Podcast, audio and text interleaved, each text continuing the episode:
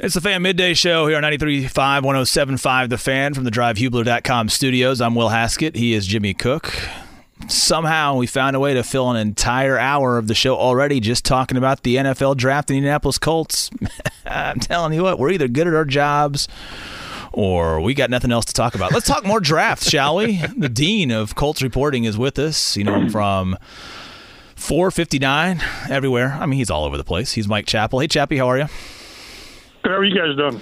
Fantastic. I, am going to pose a question to you. I posed to Jimmy in the last segment. Now that we've got 12 draft picks, we kind of think we've filled some gaps for this roster moving forward. If you were to have your say, you could go into a lab right now and build one type of football player, one position to fill whatever that last need is that you think this roster needs. What would that be for the Colts? Well, I mean, the, the crying need is, is a right guard, but but if I could if I could plop any player on this roster, be a pass rusher. Uh, oh, uh, you know, I mean, Eddie. I mean, I mean, I mean, a you know, a Freeney Mathis type of guy. Uh, they've got a lot. Of, they've got good depth at the position. A lot of uh, bodies who've done things, but there's not one guy you can say, yeah, this guy can get us 14, 15 sacks. So that's primarily the number one. But but a right guard, and I still would like to see another receiver. I'm not satisfied with the receiver group, even with uh, the draft pick kid. But uh, they, they fill a lot of needs. But again, they, they draft three corners, and it's crazy to think that three corners are going to make a strong impact. I think Juju Brents is probably going to start uh, alongside Isaiah Rodgers and, and Kenny Moore, but they, they addressed the only way to say did they have a successful draft three or four days later is if you look at this is what they needed in our perception, and did they address those positions? Not necessarily the player. Who knows? I mean, no one knows if Richardson's going to be a legitimate franchise QB. No one knows. You won't know until two years probably. But for the most part, uh, they they addressed what a lot of us thought were needs with players. So uh, at least they did that. Chap, the other exercise that we had done was of this draft class. How many do you anticipate will make the 53 man roster this year? Oh gosh, out of 12, probably oh seven. I don't know eight. And keep, and keep in mind, what is it, a 15, 16 player practice squad. So it's really almost like a 69 player roster the right. way teams and even uh, the, the Colts, they, they use that practice squad. You know, there's limitations and all that, but they will use these guys. So I, a bunch, I, I think a lot of them will.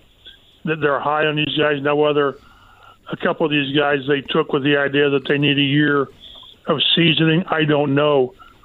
But I think, probably seven or eight of these guys will be on the, the 53 man roster certainly, Mike, we don't know what some of these players could end up becoming, and and this is now the time where we just have to wait, see what they look like in OTAs, get to training camp. I mean, there's a million questions that are going to be answered in terms of their performance. But when you look at the type of players that were taken, not just the quantity, but the quality of those traits that were going in, did you sense or feel any sort of a shift in terms of the business operations of roster management that we've seen from this team over the last four or five years based off of the type of players that they selected?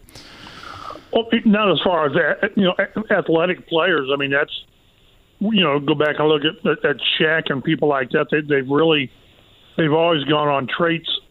While we were talking to Ed Dodds, you know, Ballard's right hand man, and he said that you know some guys are are so big and so fast that it's hard to fail. That you think they're going they're going to make it because of that. You know, we'll see. I mean, it's it's this isn't a you know, it, it's not a decathlon what we're playing or whatever. It, it is football, and and we'll see how it plays out when they get not necessarily in OTAs, but certainly training camp when they're out there really, you know, going against each other. But it, it's, I mean, it's well. We all wrote about it. It's just the RAS, the relative athletic, you know, stat that and all these guys were off the charts high. Most of these guys were, and a couple of them were incredibly so. So you know, it's one of those that, that, that at least these guys have the physical attributes to succeed. Now, whether that totally translates onto the football field, we'll see. Most of these guys had tremendous success individually and as it with the team in college. I'm interested in a couple of the, the undrafted guys. Uh, the kid from Cathedral is it Emil Ekiyor? Uh, yeah. I'm, I'm sure I'm butchering his name, but he's a guard and they need a guard. So we'll see. Uh, I guess it's a little bit of concern why he wasn't drafted. And if they thought that highly of him, they would used one of their late picks on him. But yeah, by and large, I, I, the only thing that was a little different is that they, they, they took the Downs kid who's like I don't know what is he five four. I mean I'm, I'm exaggerating, but he's a small, quick guy. And generally, they've gone after bigger guys. This is this body type is probably Shane Steichen, who's who's told reporters. I know he did at the owners' meetings for some of those guys that he liked a, a variety of players at the position. They sort of got that with Isaiah McKenzie, and this kid's a little smaller, uh, but he's supposedly really quick, quick out of breaks and and yards after the catch. So they they want you know they had the big guys with, with Pittman Pierce and Strawn, and now they want to try to to mix it in. So that may be something that they might not have done in the past. Other than that, no, it, it was kind of by their by their book, and and except for a couple positions, it's worked. I mean, they, they've certainly not not been successful at quarterback in free agency, and, and they they've really not done well at left tackle and pass rush. But there are a lot of other really really good draft picks, and a lot of them have those uh, athletic traits that they really prefer. The Dean Mike Chappell of Fox 59 and CBS 4 taking some time with us here on the fan midday. So, Chap, I'm with you. I had said that if I could, you know, plop any type of player in there, it'd be another elite level pass catcher. I stressed kind of more towards the tight end because I, I feel like a do it all tight end, albeit hard to find, hard to develop, can benefit any quarterback tandem when you look around, you know, what works in the league right now. But I'm with you there that the receiver room, I would like to see more improvement there also. When you look at how they went about attacking this draft, and obviously getting Josh Downs in the third, taking Will Mallory in the fifth. Would you have liked them to attack pass catchers more based on what they got out of this class? Or do you feel like that the needs that were taken consistently on the defensive side of the ball and the times they addressed the O line were necessary? Necessary. I probably would have preferred another offensive lineman sooner because uh, I think they've got to have two or three guys, new guys, contribute. Before the draft, I thought they needed like three guys who weren't here yet. You know, so the Freeland kid will be one. He'll, he'll probably be the swing tackle, but boy, it's still such a thin group. And I, I kind of think they've got a n- nothing based on other than how they've done it. I sort of think they've got a veteran free agent that they like that they're going to sign because I just don't like this group. I it's it's just too thin, and that, and I'd hate for Chris Ballard to be talking in January. You know, well, I just kicked myself because the one area we didn't address was, and and and offensive line has cried out since the end of the season, even during the season, that it needed to be upgraded. So, but but you know, it, it, it's funny. Was Stephen Holder asked uh, Ballard something on Thursday, I think it was, maybe it was Friday about you know sort of what's your plan on, on the offensive line. He said, "Well, I'm not going to share that with you." That's not normally how he answers things. It was just a different answer. I, I don't know, but I still think they've got something free agency wise that they might do that, that they should do. And you know, I keep going back to when they the late additions of a Mark Glowinski or a Chris Reed that were that were greatly beneficial to this team. Those kind of guys uh, so I, I, still would like to see the offensive line addressed in free agency.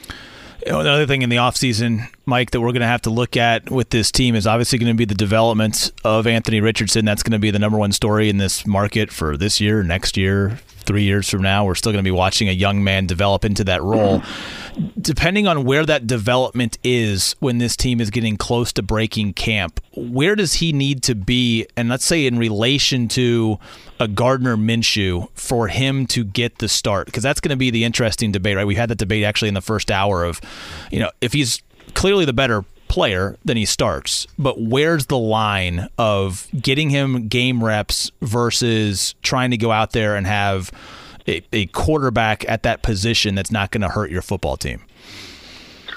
Well, I would say to have a quarterback where the football team is not going to hurt the quarterback. you, know, yeah. you, you, better make sure your your pass protection is you know ten times better than it was last year. And I totally agree that with his mobility, he can escape some things. But go back through the years, and and in a lot of times the most sacked quarterbacks are mobile quarterbacks because they run into pressure. One year, Randall Cunningham was sacked got a zillion times. Uh, so yeah, that's really going to be interesting because I, I, I think it's it's not wrong to project that coming out of camp, Gardner Minshew will probably be more ready to start than the rookie. He, he's been in the system two years. He's played. He's seen uh, just about everything. But if they believe that they can, that Richardson can play well, protect himself, but run the offense. You know, they talked two or three times about simplifying the offense. At least Jim Irsay did. I don't know if Steichen did or not. Simplify the offense and, and find things he can do, and then grow the offense as he plays. Now, if they just think he doesn't have a grasp of the offense or they have any questions about protection or whatever, then, then you wait. But again, we all were, we were in the press room. We were trying to parcel out the the quotes, and you know, you got Chris Ballard trying to say, you know, tap the brakes a little bit, folks, and you know, he's, you know, you, you can't be Superman on day one. There's very few of those, and but then he did say you got to play. Steichen and Irsay were more you know, you, you you get better by reps, playing reps, and you know, and Irsay said, you know, practice reps and preseason reps are fine, and pay attention in the in the meeting room, but you got to play. Peyton played every snap as a rookie. Might have played every snap for the first two years, maybe three years. I've got it stored away somewhere, but now he he was a little different. He just was. You know, he came into an offense that was pretty darn good. Offensive line was pretty darn good but uh, they decided back then that the the best way for him to get better better quicker was to play. People need to remember that uh, what they were three and thirteen his rookie year. He still holds a record for uh, interceptions by a rookie, but he lost more games as a rookie than he did in college yeah. and high school combined. So, and and he knew that's what it was going to be. Luck was a little different. Uh, you know, he takes them to the playoffs, and and really with his with his brilliance in the fourth quarter. But if they believe that, that this kid is, is as ready as possible, and he's not going to hurt himself by how he plays, and again, like I said, and the offense isn't going to hurt him. I'm not going to rule out him playing right away. I, I kind of thought they wouldn't. All the talk you had heard leading up to the draft is that Stroud and Young were more NFL ready, and that this kid with 13 starts and what was it, 390 some passes isn't. But simplify the offense and and and with the off, off season and and OTAs and then camp. I'm not going to bet the, against the kid starting uh, in September. Mm. Chap, you mentioned with Peyton, you know how successful that offensive line was, ready to go when, when, he stepped onto the field. No more than two years ago, we were looking at the Colts' offensive line and, and saying similar sentiment in terms of how talented it was, how reliable it was, and obviously things you know totally went south last year. What is it going to take, based on how it's constructed right now, to them to get even half as close to form as where they were in the 2021 campaign? well, the three veterans have to lift their games quite a bit. You know, Quentin. I, thought Quentin and Braden kind of got their act together later in the season. Kelly struggled most of the season. You know, and, and clearly the team anticipates a, new voice and a new approach in, in the room with Tony Sparano Jr. that is going to make a difference. And Bernhard Raimann has got to be up to, to being – to being up up to up to the task. I guess he can't be a liability, and I feel better going into this off season with him than I did with Fisher, and certainly prior. I mean, I, I thought Raimann showed some signs second half of the season of playing pretty well. The problem is though, at left tackle, when you make a mistake, it's going to be a mistake that costs you generally. It's, it's just going to be something where the you know the quarterback's going to get blown up or sacked or, or whatever. But they, they have to they, they have to have those four guys, the three veterans coming back and Raimann, play at a high level, and, and then you'll find a right guard. I, I never want to you know, discount guards, but I just remember with Howard Mudd through the years in the 2000s, he had always had strong tackles with Glenn and Adam Meadows and then Ryan Diem, Jeff Saturday in the middle. And he just found guards, Ryan Lilja and Jake Scott, and, and on and on and on. He found guards. Uh, not they ended up being good guards, but so, but but they they have to be hoping or faith, whatever the word is, that those three guys will will have strong bounce back seasons. If those three guys don't play tons better, I don't see how this line is any better at all. I mean, I, I guess it can't get much worse. We talked to Ryan Kelly, and he said you go through the tape, and there was a lot of good things. Well, there were there were 60 sacks, and and the running game was hit and miss. There were a few games where they ran the ball pretty well, but you know, it's still a bottom line business, and you know, 60 sacks. It's second in the league, but it was the second most ever by this franchise. When you when you when you reach those areas, you got problems. And to this point, the only thing they've done to address it is is, is to draft uh, Freeland, you know, in, in the mid rounds, and I just think it's risky. Mike Chappell joining us, Fox 59, CBS 4 the NFL is a 12 month business. They find ways to keep our attention from one month to the next, even when there's not actually games going on. Uh, the schedule release, I think, Mike, is coming up next week, so we'll party with that one, which is always to me the silliest part of the hype of the offseason. We already know everybody that the Colts are going to be playing. We just don't know when that will actually be. But I did bring this question up to Jimmy is if this schedule is hard early or there's more road games than home games sort of early, should that have any impact on how you bring in your quarterback if it is indeed sort of a 50 50 coin flip between whether he's ready versus Gardner Minshew? No, I, I think it's going to be on. If, if they believe he's ready, he'll play you know, I, I I guess I'd have to see what what a really really hard schedule would be. You know, I, I still I, I keep thinking that the league's going to go with the Colts of Carolina. Then you got you know Young versus Richardson, perhaps. Uh, but but no, I, I don't I don't think I don't think so. I, I think this will be all predicated on on how the team believes Anthony Richardson is ready to play and how the offensive ready to play within a quarterback. Because I, I really think they're going to know what they have with Minshew. I, you know, and, and that's probably a good thing. That that you know he's not going to win. You know, if he starts all 17 games, you're not going to go 14 and three with him. But I think he can keep you competitive. But you know, the future the future is is the young kid, and the young kid's got to play. And if they think he's ready to play, I think he plays. Chap, what are you most looking forward to or most focused on for rookie mini camp later in the week? Oh, not much, really. I mean, well, they don't do a lot as far as structured things. It's more positional, just to see him play, just, just see about to run around. Uh, it'll be our first chance to see, you know, him on the field in person, Richardson and the other guys, Juju Brents and all these guys. So we'll, get a chance to talk to a handful of them, so you get to meet them and find out kind of how they carry themselves. But you don't really take too much away, other than this is your chance to really see Richardson in the uniform and and or at least a jersey and practicing where where the big boys practice. Yeah, it'll be interesting to see them all run around. They're going to be fast. They're going to be able to jump really high, and their shuttle times are going to be fantastic. That's what we know about them right now. Whether they actually make the roster and have a big impact is still to be determined. Mike, thanks so much for the time and the insight. We always appreciate it. Thank you. Thanks, Chap. That's the great Mike Chappell. Catch his work over on Fox 59 and CBS 4.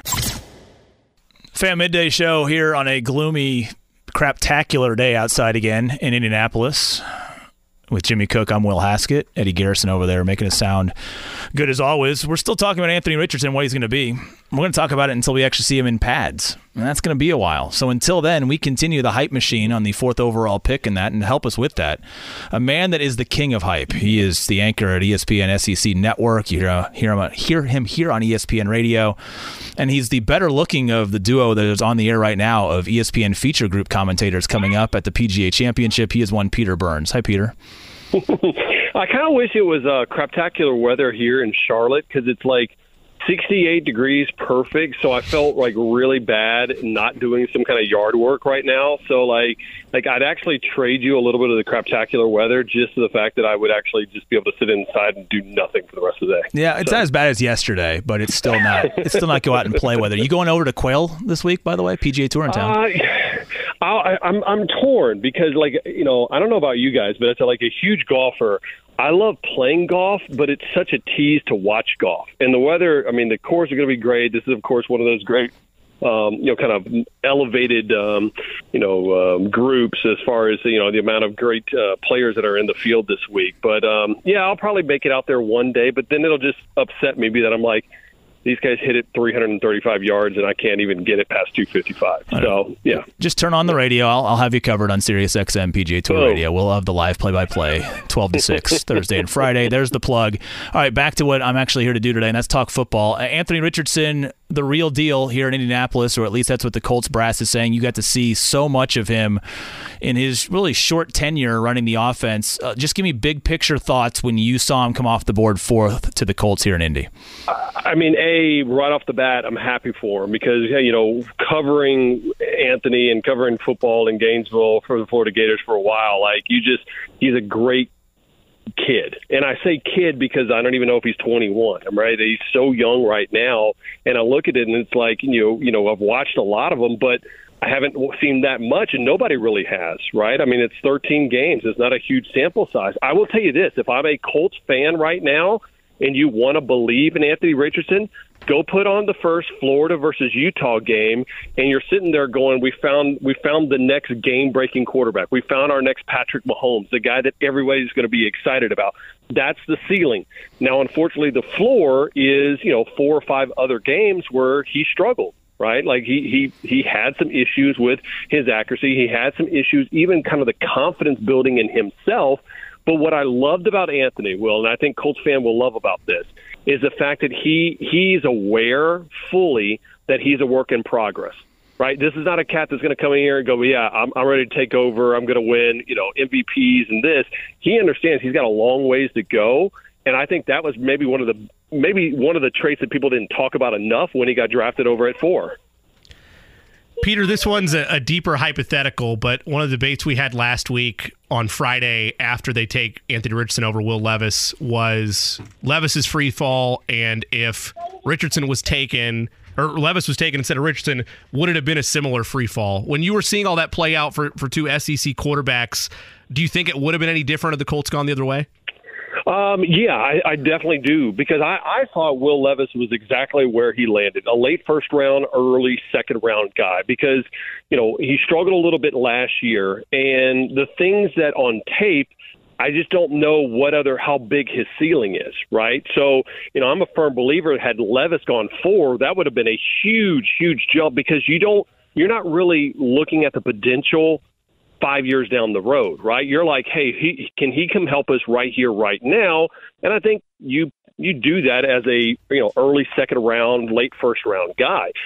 Somebody was going to take a risk on Anthony Richardson because no one has seen the skill set like this, and no one's seen that small amount of film that when it pops, man, it it pops. I mean, you know, I used to play the NCAA football game for Xbox and PlayStation back yes, in the day, yes. and like you could build a football player. Like, if you were building the football player for 2023, you know, on in the NFL, you're building Anthony Richardson as quarterback. So um, somebody was willing to take that jump, and it takes a strong owner like Jim Irsay to say, "Listen, we're rolling that way." Now, the question is, is how does he get reps? That's my biggest concern because you know it's almost like in a perfect world, guys. If you had minor league baseball and minor league football, you would throw him out to double A ball and say, hey, go work in your game. When you're ready, we'll bring you up. But it just doesn't work that way, especially when they're fourth pick of the NFL draft. Yeah, no doubt about that. Uh, by the way, to show that video games aren't real, I made Indiana a dynastic, multiple national Yes. championship winning program Yes. on NFL on NCAA football back think in like the day. Prairie View, A and M. Oh, yeah. you know, and Yeah. just be like, I'd redshirt Heisman by year eight. Like I am so fired up for that game to be back. simulate Give me both. seasons and just so you can do the Yeah. recruiting. That's what I would do. I just simulate the games. I didn't actually play the actual games. I just wanted to go out and recruit. Peter Burns joining us from the SEC Network. Okay, let's play out this hypothetical in a different direction. Anthony Richardson doesn't declare for this draft. He stays one more year at Florida.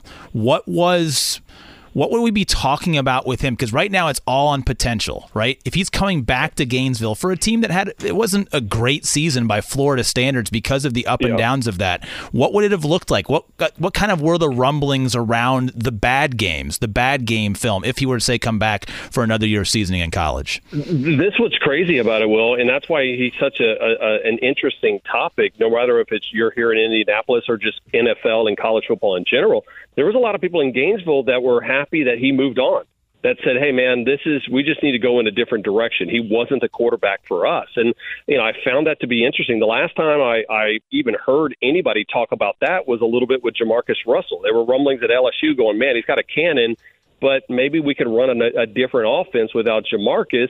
And sure enough, he didn't work out uh, the right way. Now, I think that had a lot more to do with Jamarcus than it did Anthony. Uh, as I think Anthony is, has kind of learned from those guys that have that have made mistakes before him. But um, yeah, I mean, I think Florida wouldn't have been that much better, but that's not necessarily an Anthony Richardson deal. That would have been more of the talent surrounding him. I mean, the last kind of quote unquote project, you know, you talk Trey Lance, you talk Jordan Love of guys that projected to be good, but we haven't seen it yet. We got to keep in mind Josh Allen was a pretty damn big prospect as well, right? Like coming out of Wyoming, similar per, per, uh, completion percentage, bad numbers at Wisconsin. And you're like, all right, well, can we teach him things? I think it worked out pretty well for the Buffalo Bills. Peter, when you look at Anthony Richardson and the things that he still needs to work on, Shane Steichen and Chris Ballard made it out that most of it's mechanic based in terms of the accuracy. It can be fixed. When you look at his age, his build, everything about him that he needs to improve on, would you start him week one? Absolutely not. I don't know if I'd start him week one of, of 2025. I mean, of, of of the next year. I mean, again, I think the thing that he needs, and even Ballard had talked about it, and even Irsay has talked about it. He needs reps, right? You you need you need an opportunity. It's like a golfer. Uh, like you need to go out there and play as many competitive rounds as possible. That's the issue. Like, do you get that competitiveness in practice? I don't know you really only get the game experience by going up in the game. Um, and I mean, Will, as a golfer, you'll appreciate this. Like, he's a guy that can shoot 65 from the members' tees, but he can also shoot 81. And now you're asking him to go play the tips at Bethpage Black every single week and, and shoot under par. Like, does he have the talent? Yes, but he doesn't have he doesn't have enough kind of reps, and that's what he's going to get, and that's why it's going to be fascinating to see how they they manage his his career. Yeah, and sadly, the only place to get reps is on the actual field against NFL opponents. It's just gonna be it's a, it's gonna be a fascinating conversation leading up to it. Uh, Peter, I'm sure you also expected us to just fire and pepper questions at you about fifth round draft pick Darius Rush from South Carolina. As I'm looking at SEC picks of the Colts, but g- can you get me anything? I'm, I'm just looking at SEC guys the Colts took, and I'm trying to get play to your wheelhouse right here. Do you think there's a a steal here? This team needs corners. Yeah, I mean, listen, this is this is a situation where you know Shane Beamer had loved Rush, and and, and again, he, the problem was was that he was not normally at the number one cornerback, right? Like he wasn't going to be the lockdown. Jaycee Horn, to a certain extent, was going to be that guy. So the question was was, hey, was this guy a, a part where you can put him into some nickel and dime packages, and he could be a special teams player, and and eventually bring him up?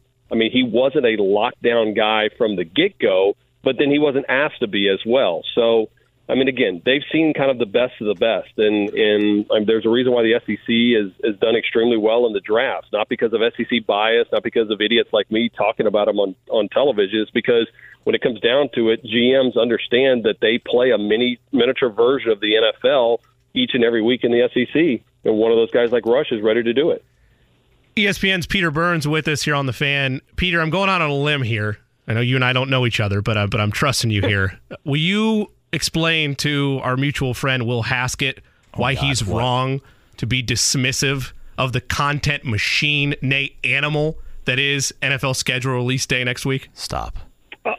I mean, so wait, Will, you you're not a fan of it? Is No, this I- what I'm understanding? I, I'm going to take one month off from the NFL. Who's gonna play on Black of May. Friday, I Will? don't Wait, need. Why do you Why do you hate fun? Why do you hate rumor and conjecture? Like we got to. Will, we're gonna have to get you a new job if if that's the case. Hey. like this is our lifeblood. Like Peter, the I SEC softball tournament's going on at the same time. It's better. The SEC softball tournament's better than the NFL draft release. Come on, I mean the Uh, NFL the- or the schedule, schedule release. Yeah. Well, listen, I would joke around about it, but we do the same thing in the SEC. And I mean, there's two things right now. The NFL is king, and so we saw that for three months of, of people talking about the just the damn draft, and there's going to be people talking about the schedule release. And again, I I I question when we did it at the SEC network. Like, really, are they going to have people like tuned in? And then you see the numbers that you can give any type of content. Absolutely, I'm all I'm all in for it. Well, So- you got cooked. Well, Thanks, this Eddie. well, well, this might be the last time I ever fill on in this show. This is definitely the last time we ever have Peter on this this program. Peter, you're welcome I back mean, anytime. you know, if I'm part of it, You got what you paid for. You got what you paid for. Now the only problem with Will is that it'll come into the PGA Championship when he is just like like absolutely lapping me with his coverage, and I'm the one behind the scenes that I'm like, please teach me the how to do this. Um, so this is the only time I can get over on Will because he's got me the other 364 days of the year. Uh, how many more Georgia Bulldogs will the Eagles have on their roster next year? Freaking pipeline. I mean, that's should the Philadelphia Eagles just sign an NIL deal with Georgia Yes. Athletic? Yes. and like and say we're going to. Uh, all joking aside, you want to get really crazy with name, image, and likeness. Will we ever get to a point where the players will get part of the television revenue in college, and then we might have a situation to where, hey, guess what? The rights to Anthony Richardson are with the Colts, but the Colts want him to still play at Florida next year, and they're paying his salary to develop. That would be a oh, crazy development in two or three years that we would never think was possible. But if you're thinking real outside the box, I'd love to see that development. Can that happen in the current structure, or do we have to have a breakaway from the NCAA for that to happen? Well, it, it's not necessarily an NCAA thing. It'd more be an NFL thing Yeah. as well. So it'd have to be a players' association deal. But in the past, none of that those discussions could ever happen because no one could pay an athlete to do such a thing. But if the NFLPA and the NFL got together with whether it's the NCAA or anything new, uh, the governing body of, of college football, could you ever look? Maybe it's five, ten years down the road and say college football is a farm system. Well, why don't we handle the farm system like we do ma- uh, Major League Baseball and just say you draft a guy, you send him down when he's ready to go, boom, he's up. How close are we in that same regard to the full out destruction of the NCAA? The thing is, is I, I think it's a negotiation period. I mean, listen, it's teetering, guys. But what's I believe what saves the NCAA is how big of a contract they have with the, with March Madness. Yeah. That if the March Madness basketball money went away, a lot of people would say, "All right, should we just revisit and reimagine the NCAA?" I know a lot of people in the NCAA offices. They're awesome. They, nobody gets a worse No. rap than the NCAA about 100%. what they do in, in all their events, and I see it at Omaha every year. I mean, they work their butt off. The problem is, is that they were ill prepared to handle a billion dollar industry surrounded by amateur sports. You Yeah. can't treat Valdosta State the same as you treat Georgia, and there's the issue where we're at right now. Yeah, I mean, I hosted the National Ch- Collegiate Water Polo Selection Show last night after doing D3 men's tennis in the morning. You can't tell me that those athletes are being exploited, and there has to be a structure around to help them do it. That's a different conversation for a different time, probably over drinks, and we'll do that in a couple of weeks. Peter Burns from the SEC Network. Peter, thanks for joining us. I'll race you to Rochester in a couple of weeks. Embrace the NFL schedule. Yes. It- it- just embrace it, Will. Never All right, see you again. Never Thank you, again. Peter. That's the great Peter Burns. All right. Well, we know where he I stands. I knew I could that count one. on him. Put myself out there. You hit one out of the park. Uh, we have a special guest on the line. Jimmy, would you? Don't you do the honors? I mean, Yes, I will. okay. Gladly. The Athletics, Bob Kravitz, with us. Bob, how are you, sir? I'm good. Special guest. What, you guys running out of guests? What's yes, the deal? That's it. well, it was worth the wait. We heard a we heard a big speaking engagement today. How'd it go? Yeah, I, I spoke and uh, I didn't uh, drop any f bombs, so I, I got to think it went well. Good. Yeah, well, if you do that here, that's an FCC violation, and I'm mostly on. I know, I'm mostly and on I- I Sirius don't Radio, and I, I, I'm surprised I haven't cussed yet either. So like we're Do we, do we have a second seven second delay? sure we got the the dummy button's always over there somewhere. I think I've heard it Okay. a couple of times in the last well, couple you know, of I, weeks. I driving did I did radio on that station for two years, and remarkably, I did not curse once. Hey. It's Hey. one of my greatest. It's something I, I feel very proud about. Okay, so that is a great segue to a great question. At any point in time, did you mutter a curse word during 12 different selections by the Colts last week for any particular reason, either positively or negatively? No, I mostly slept.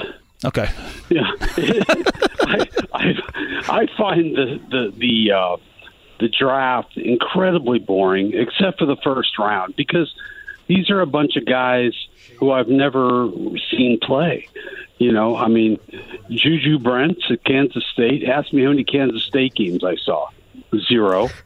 So, uh, look, I, I, I like, uh, based on what I've heard from people who uh, cover this stuff and understand it, I think it was a really good draft based on other people's opinions, not mine. Um, they got they got themselves a lot of really elite athletes, and you know it, it's really going to be up to the coaching staff, not only with Anthony Richardson but with the whole group um, to get them to you know put on tape the kind of performance that they expect that from them based on their on their physical traits. Bob, how much does it change, if at all, the way that you'll judge the Colts through this Anthony Richardson era when given the fact that two of the other top prospects are also in division from this very draft? I expect nothing. Uh, you know, at least early on, and it's going to be an interesting, fun year because we're going to spend the whole year waiting for Anthony Richardson to get his, his opportunity. I do not believe he's going to start the opening game.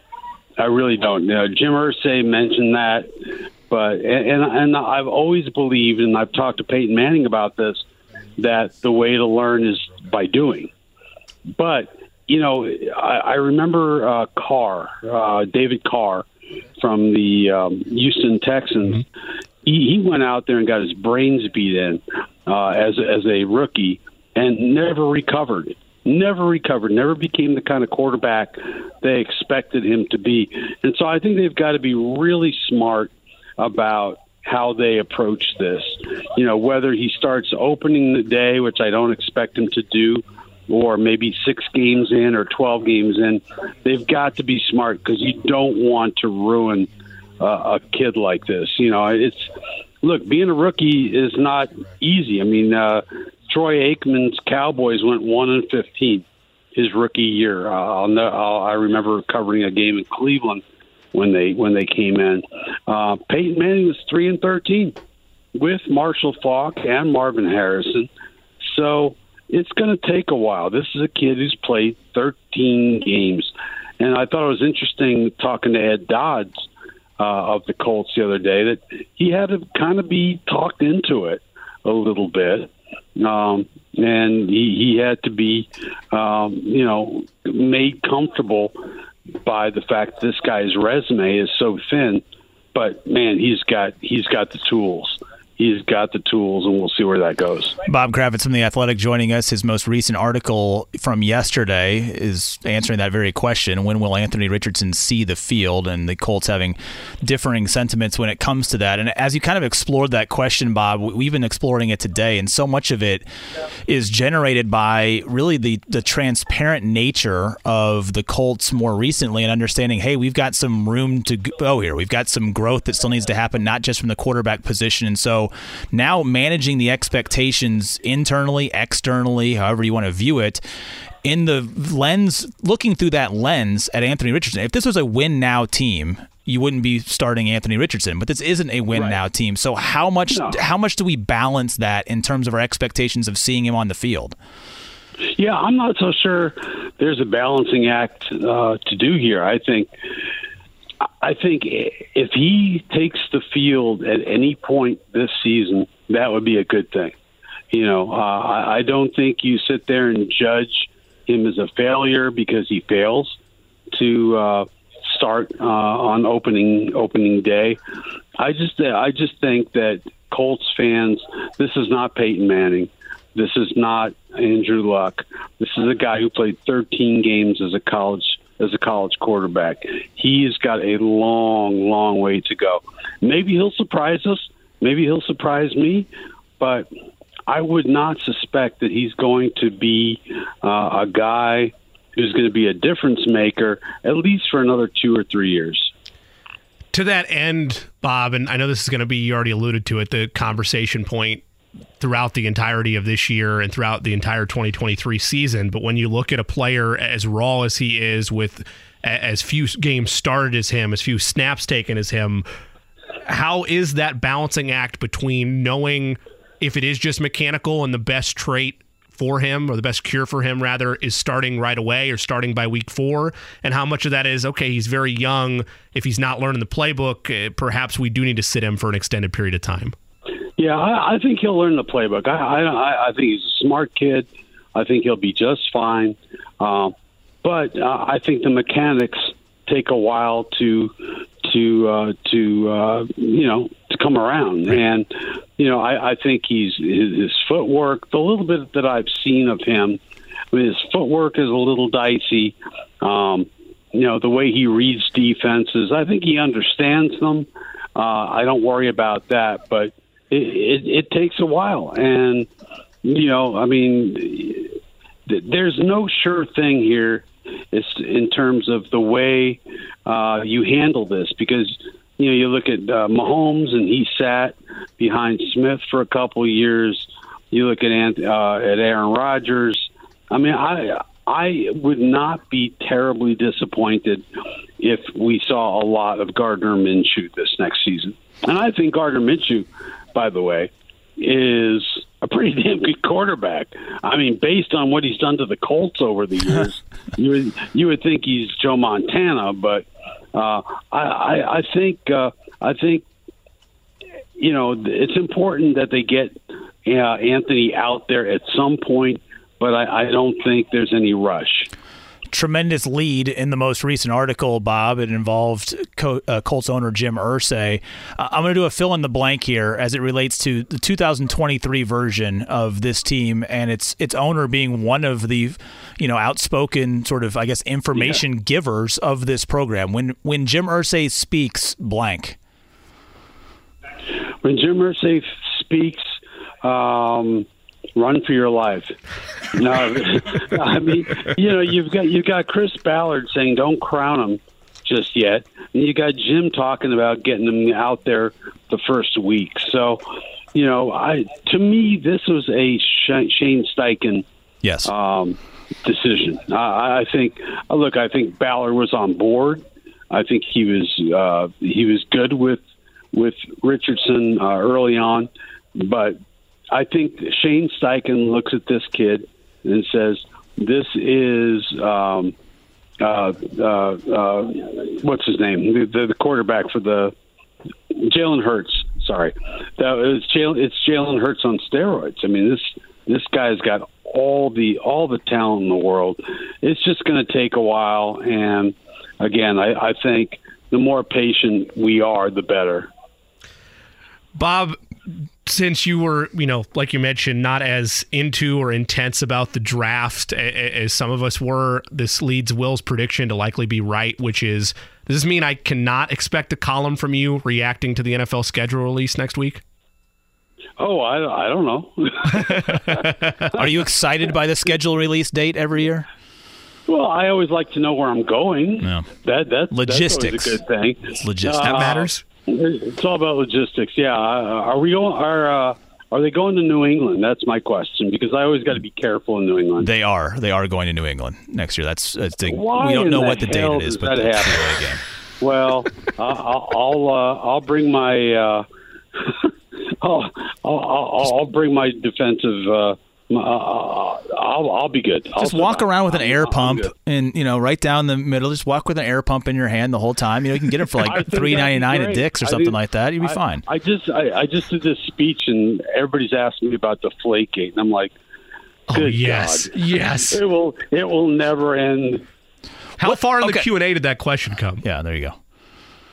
What's that? How far in the Q and A did that Deflategate question come, or was it just before you spoke? Uh, number three. yes. Number three. Yeah. What what happened with Deflategate? Oh Lord. Uh, I what I remember most about that whole thing, not to bore you, but I went on with uh, Anderson Cooper and uh, on Yes. CNN, Yeah. and I almost called him Cooper. I came this close. He's the oldest Manning. I caught my, I caught, I caught myself at the last second. Oh, so okay, I'm gonna I'm gonna take totally derail this conversation then. So if Okay, please what, do. what do you wish you were asked to speak about? Like if someone said, "Hey, Bob, we want you to come and speak to our group, but we would love to hear you talk about this," something you've never been asked to, but you'd be like, "Man, I would really love to give a talk about this." Actually, I did. Uh, they asked me about the process. Um, you know, what you do at a game, uh, how you decide what to write about. Um, uh, I enjoy talking about the process Yeah. of sports journalism, and because you know that's what I do, and I I find it intriguing. Not everybody does, but yeah, that that that was kind of fun to talk about. Yeah, I think that would be interesting. I mean, it, it's it's very easy to take somebody out of the public figure sector and just be like, "Hey, come and talk about yourself," and you'd Yeah, be really tell- surprised tell to find what- out what you do. Yeah, you'd be really surprised. People would find out that we don't really want to talk about ourselves. Like we would like to talk about something that fascinates us and would fascinate Yeah. the sort of audience. So I'll ask that: What are you most fascinated by, non Anthony Richardson, about the Colts this coming season? Well, you know the the fact that they went after all these elite athletes, and you know you're like you know Jim Irsay was saying we're not we're not uh, drafting a track team, and yet at some point that's kind of what they're doing. They've got a lot of guys who have not done it on tape, or they've got a few guys who've not done it on tape, but have all those measurables, and they you know they were. Uh, we don't know what they what they have to offer. You know, Daniel Scott and these guys, they all look the part. They're going to look great coming off the bus, but can they play? And it's really going to be up to Shane Steichen and this new coaching staff to uh, to get them to get them right, to get them playing the way they wanted to get to get them playing. Bob, always a pleasure. Loved the the most recent column. I'm sure there'll be something to talk about. And make sure you uh, you put three thousand words in for the request for Jimmy's schedule release article next week. They would really like that. I'll do that, man. Thanks, Bob. That's the great Bob Kravitz. Uh,